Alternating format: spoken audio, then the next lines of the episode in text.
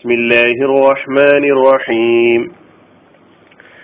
സൂറത്തുൽ അസ്ർ ആയത് നമ്പർ 3, വിവരണം 5. ഇല്ലല്ലദീന ആമനൂ വഅമിലുസ് സ്വാലിഹാതി വതവാസൗ ബിൽ ഹഖി വതവാസൗ ബിസ്വബർ.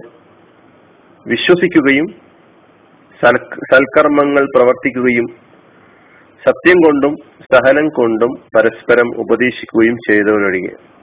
ഈ ആയത്തിലെ ഇല്ലല്ലദീന ആമനു, വിശ്വസിച്ചവരൊഴികെ എന്ന ഭാഗം, വിശ്വാസം എന്ന് പറയുന്ന ഭാഗമാണ് നമ്മൾ വിവരിച്ചു വരുന്നത്. അതിൽ അള്ളാഹുവിലുള്ള വിശ്വാസവും പ്രവാചകരിലുള്ള വിശ്വാസവും നാം കഴിഞ്ഞ 2 ക്ലാസ്സുകളിലായി വിവരിക്കുകയുണ്ടായി.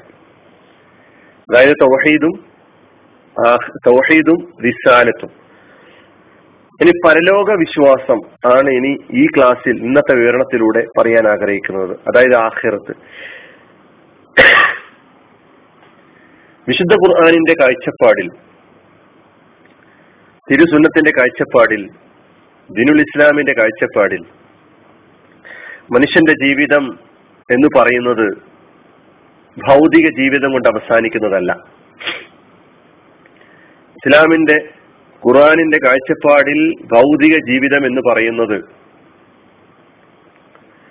വളരെ തുച്ഛമായ സമയം മാത്രമുള്ള ജീവിതമാണ്. യഥാർത്ഥ ജീവിതം പരലോക ജീവിതമാണ്. മരണാനന്തര ജീവിതം എന്തുകൊണ്ട് അനിവാര്യമാണ് എന്ന് ചോദിച്ചാൽ, ഈ ലോകത്ത് ജീവിക്കുന്ന നമുക്ക് ഓരോരുത്തർക്കും വളരെ വ്യക്തമായി അറിയാവുന്ന ഒരു യാഥാർത്ഥ്യമാണ്. സമ്പൂർണമായ നീതി, സമ്പൂർണമായ ന്യായം അത് ഈ ലോകത്ത് ഒരു കാലത്തും നടപ്പിലാക്കപ്പെടുകയില്ല എന്നത്. നീതിയെക്കുറിച്ചും ന്യായത്തെക്കുറിച്ചും എല്ലാവരും സംസാരിച്ചുകൊണ്ടിരിക്കുന്നു. മതത്തിന്റെ ആളുകളും മതമില്ലാത്ത ആളുകളൊക്കെ തന്നെ നീതിയെക്കുറിച്ചും ന്യായത്തെക്കുറിച്ചും ഒക്കെ തന്നെ സംസാരിച്ചു കൊണ്ടിരിക്കുമ്പോൾ, അവരുടെ മുമ്പിൽ സമ്പൂർണമായ നീതിയുടെയും ന്യായത്തിന്റെയും സാധ്യതയെക്കുറിച്ച് ഈ ലോകത്ത് സാധ്യമാണോ എന്നൊരു ചോദ്യം കടന്നു വരുമ്പോൾ, ഉത്തരം നൽകാൻ സാധിക്കാതെ പകച്ചു നിൽക്കുന്ന സന്ദർഭത്തിൽ, ഈ ആയത്തിൽ ഇവിടെ വിശദീകരിക്കപ്പെട്ടിട്ടുള്ള ഈമാനിന്റെ വക്താക്കൾ അവർക്ക് വളരെ വ്യക്തമായി ഉത്തരം കൊടുക്കാൻ കഴിയുന്നുണ്ട്. സമ്പൂർണമായ നീതി, സമ്പൂർണമായ ന്യായം ഈ ലോകത്ത് നടപ്പിലാക്കപ്പെടുക സാധ്യമല്ല. സമ്പൂർണമായ നീതി പുലരുന്ന ഒരു ലോകം അത് മരണാനന്തരം മാത്രമേ സാധ്യമാവുകയുള്ളൂ. അതിന് വേറൊരു ലോകം ഉണ്ടായേ തീരൂ എന്ന് പറയാൻ വിശ്വാസികൾക്ക് മാത്രമേ ഇന്ന് സാധിക്കുകയുള്ളൂ. നമുക്കറിയാം, ഏറ്റവും ചെറിയ ഉദാഹരണത്തിലൂടെ നമ്മളൊക്കെ ഒരുപാട് കേട്ടിട്ടുണ്ടാകാം. ഈ ലോകത്ത് കൊലയാളിക്ക് കൊടുക്കുന്ന ഏറ്റവും വലിയ ശിക്ഷ വധശിക്ഷയാണ്. അത് ഒരാളെ കൊന്നാലും ഒന്നിലധികം ആളുകളെ കൊന്നാലും ഈ ലോകത്ത് കൊടുക്കാൻ കഴിയുന്ന ഏറ്റവും വലിയ ശിക്ഷ ആ കൊലയാളിയെ വധിക്കുക എന്ന് പറയുന്നതാണ്. ഈ കൊലയാളി വധിക്കപ്പെടുന്നതോടുകൂടി നേരത്തെ ഈ കൊലയാളി കൊന്ന ആൾക്ക് സമ്പൂർണമായ നീതി കിട്ടി എന്ന് പറയുക സാധ്യമേയല്ല. ആ കൊല്ലപ്പെട്ട മനുഷ്യന്റെ കുടുംബത്തിനും ബന്ധുക്കൾക്കും സമ്പൂർണമായ നീതി കിട്ടി എന്ന് പറയുക സാധ്യമല്ല. കാരണം അത് മുഴുവനും കിട്ടണമെങ്കിൽ അതിന് സാധിക്കുന്ന ഒരു ലോകം സൃഷ്ടിക്കപ്പെടേണ്ടതുണ്ട്. ആ ലോകം സൃഷ്ടിക്കുന്നത് ഈ ലോകത്തെ, ഭൗതിക ലോകത്തെ സൃഷ്ടിച്ചിട്ടുള്ള ഈ ലോകത്തിന്റെ അധിപനായിട്ടുള്ള അതേ ദൈവമാണ്, അതേ അള്ളാഹുവാണ് എന്ന് നമുക്ക് വിശ്വസിക്കാൻ കഴിയണം. ആ ലോകത്ത്, അവിടെ പരലോകത്ത് മരണാനന്തരം നന്മക്ക് അതിന് തത്തുല്യമായ പ്രതിഫലവും തിന്മക്ക് അതിനനുസരിച്ചിട്ടുള്ള ശിക്ഷയും നൽകപ്പെടും. فَمَن يَعْمَلْ مِثْقَالَ ذَرَّةٍ خَيْرًا يَرَهُ وَمَن يَعْمَلْ مِثْقَالَ ذَرَّةٍ شَرًّا يَرَهُ. അണുമണി തൂക്കം ആർ നന്മ പ്രവർത്തിച്ചുവോ ആ നന്മയുടെ പ്രതിഫലം അവനവിടെ അനുഭവിക്കും. അതേപോലെ അണുമണി തൂക്കം ആര് തിന്മ ചെയ്തുവോ അതിന്റെ ശിക്ഷയും അവിടെ അവൻ അനുഭവിക്കും എന്ന് പറഞ്ഞിട്ടുണ്ടെങ്കിൽ, തീർച്ചയായും പരലോകത്തെ സംബന്ധിച്ചിട്ടുള്ള വിശ്വാസവും ബോധവും, പരലോക ജീവിതം വരാനുണ്ട് എന്നൊരു ബോധം, ബോധം ഒരു മനുഷ്യനിൽ ഉണ്ടെങ്കിൽ ആ മനുഷ്യൻ ചൊവ്വായ വഴിയിലൂടെ, നീതിയുടെയും ധർമ്മത്തിന്റെയും വഴിയിലൂടെ സഞ്ചരിക്കാൻ സന്നദ്ധനാവും എന്നുള്ളതാണ്. ഇന്ന് ലോകത്ത് കാണുന്ന എല്ലാവിധ പൈശാചിക കൃത്യങ്ങൾക്കും,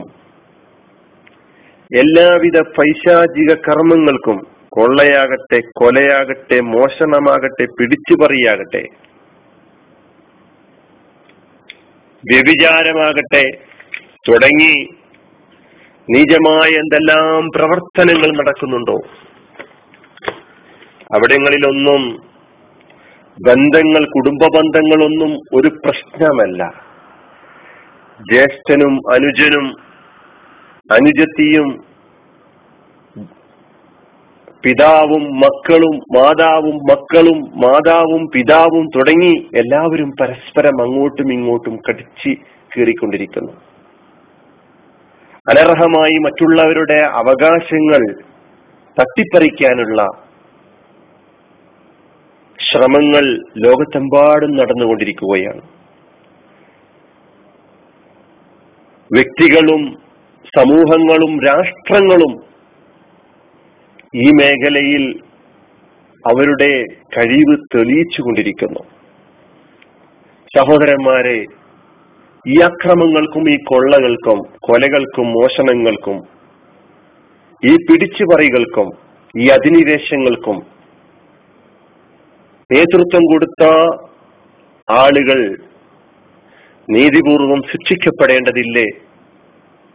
അവർക്ക് ശിക്ഷയുണ്ട് എന്നൊരു ബോധം, എന്റെ ചെയ്തികൾക്ക് നാളെ ഞാൻ പരലോകത്ത് എന്നെ സൃഷ്ടിച്ച സത്താവിന്റെ മുമ്പിൽ സമാധാനം ബോധിപ്പിക്കേണ്ടതെന്നുള്ളൊരു ബോധം ഉണ്ടായിരുന്നെങ്കിൽ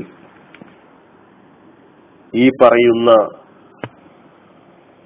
പ്രവർത്തനങ്ങളൊന്നും അവൻ കാഴ്ചവെക്കുമായിരുന്നില്ല.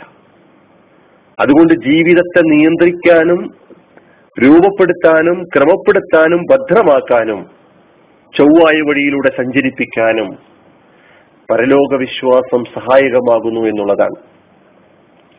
പരലോക വിശ്വാസം ഒരു മനുഷ്യനെ അവന്റെ രഹസ്യ ജീവിതത്തിലും പരസ്യ ജീവിതത്തിലും ഒരുപോലെ നിയന്ത്രിക്കുമെന്നുള്ളതാണ്. ആളുകൾ കാണുമ്പോൾ മാത്രം നല്ലയാൾ ചമയുന്ന ഒരുപാട് ആളുകളെ നമുക്ക് കാണാൻ കഴിയും. ആളുകളുടെ സാന്നിധ്യത്തിൽ എല്ലാ തോന്നിയാസങ്ങളുടെയും നേതൃത്വം വഹിക്കുന്ന ആളുകളെ നമുക്ക് കാണാൻ കഴിയും. ഇങ്ങനെ രാത്രിയും പകലും രണ്ട് ജീവിതങ്ങൾ കൊണ്ട് നടക്കുന്ന ആളുകൾ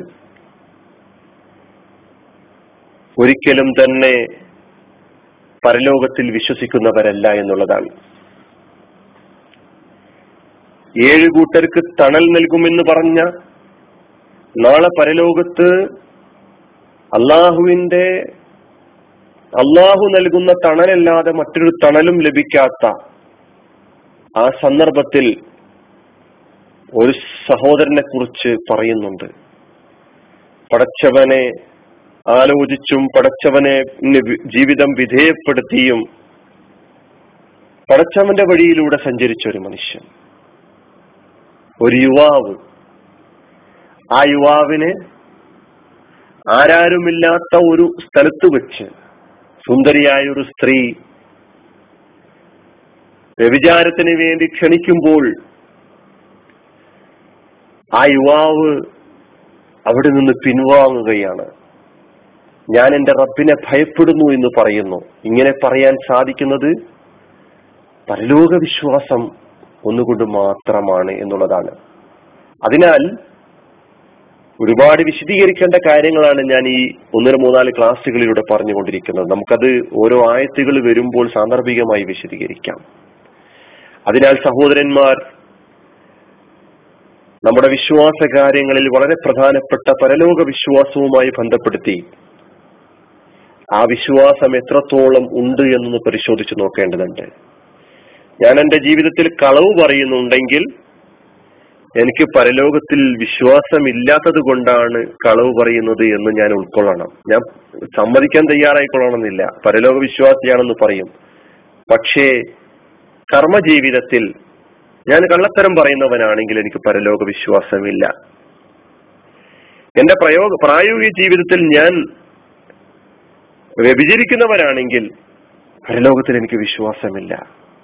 പ്രായോഗിക ജീവിതത്തിൽ ഞാൻ എൻ്റെ കച്ചവടത്തിൽ, ഞാൻ എൻ്റെ ഇടപാടുകളിൽ, ഞാൻ എൻ്റെ കൊടുക്കൽ വാങ്ങലുകളിൽ, സാമ്പത്തിക ജീവിതത്തിൽ വേണ്ടത്ര കൃത്യതയില്ലാത്ത ആളാണെങ്കിൽ കൊടുക്കൽ വാങ്ങലുകളിലൊക്കെ തന്നെ ഹക്കും ബാത്തിലും ഇല്ലാതെ ഹറാം ഹലാലുകളെ ശ്രദ്ധിക്കാതെ മുന്നോട്ട് പോകുന്നവരാണെങ്കിൽ എനിക്ക് എന്നെ കുറിച്ച് തന്നെ പറയാൻ പറ്റും, ആരാരോടും ചോദിക്കേണ്ട, ഞാൻ പരലോകത്തിൽ വിശ്വസിക്കുന്നില്ല എന്ന്.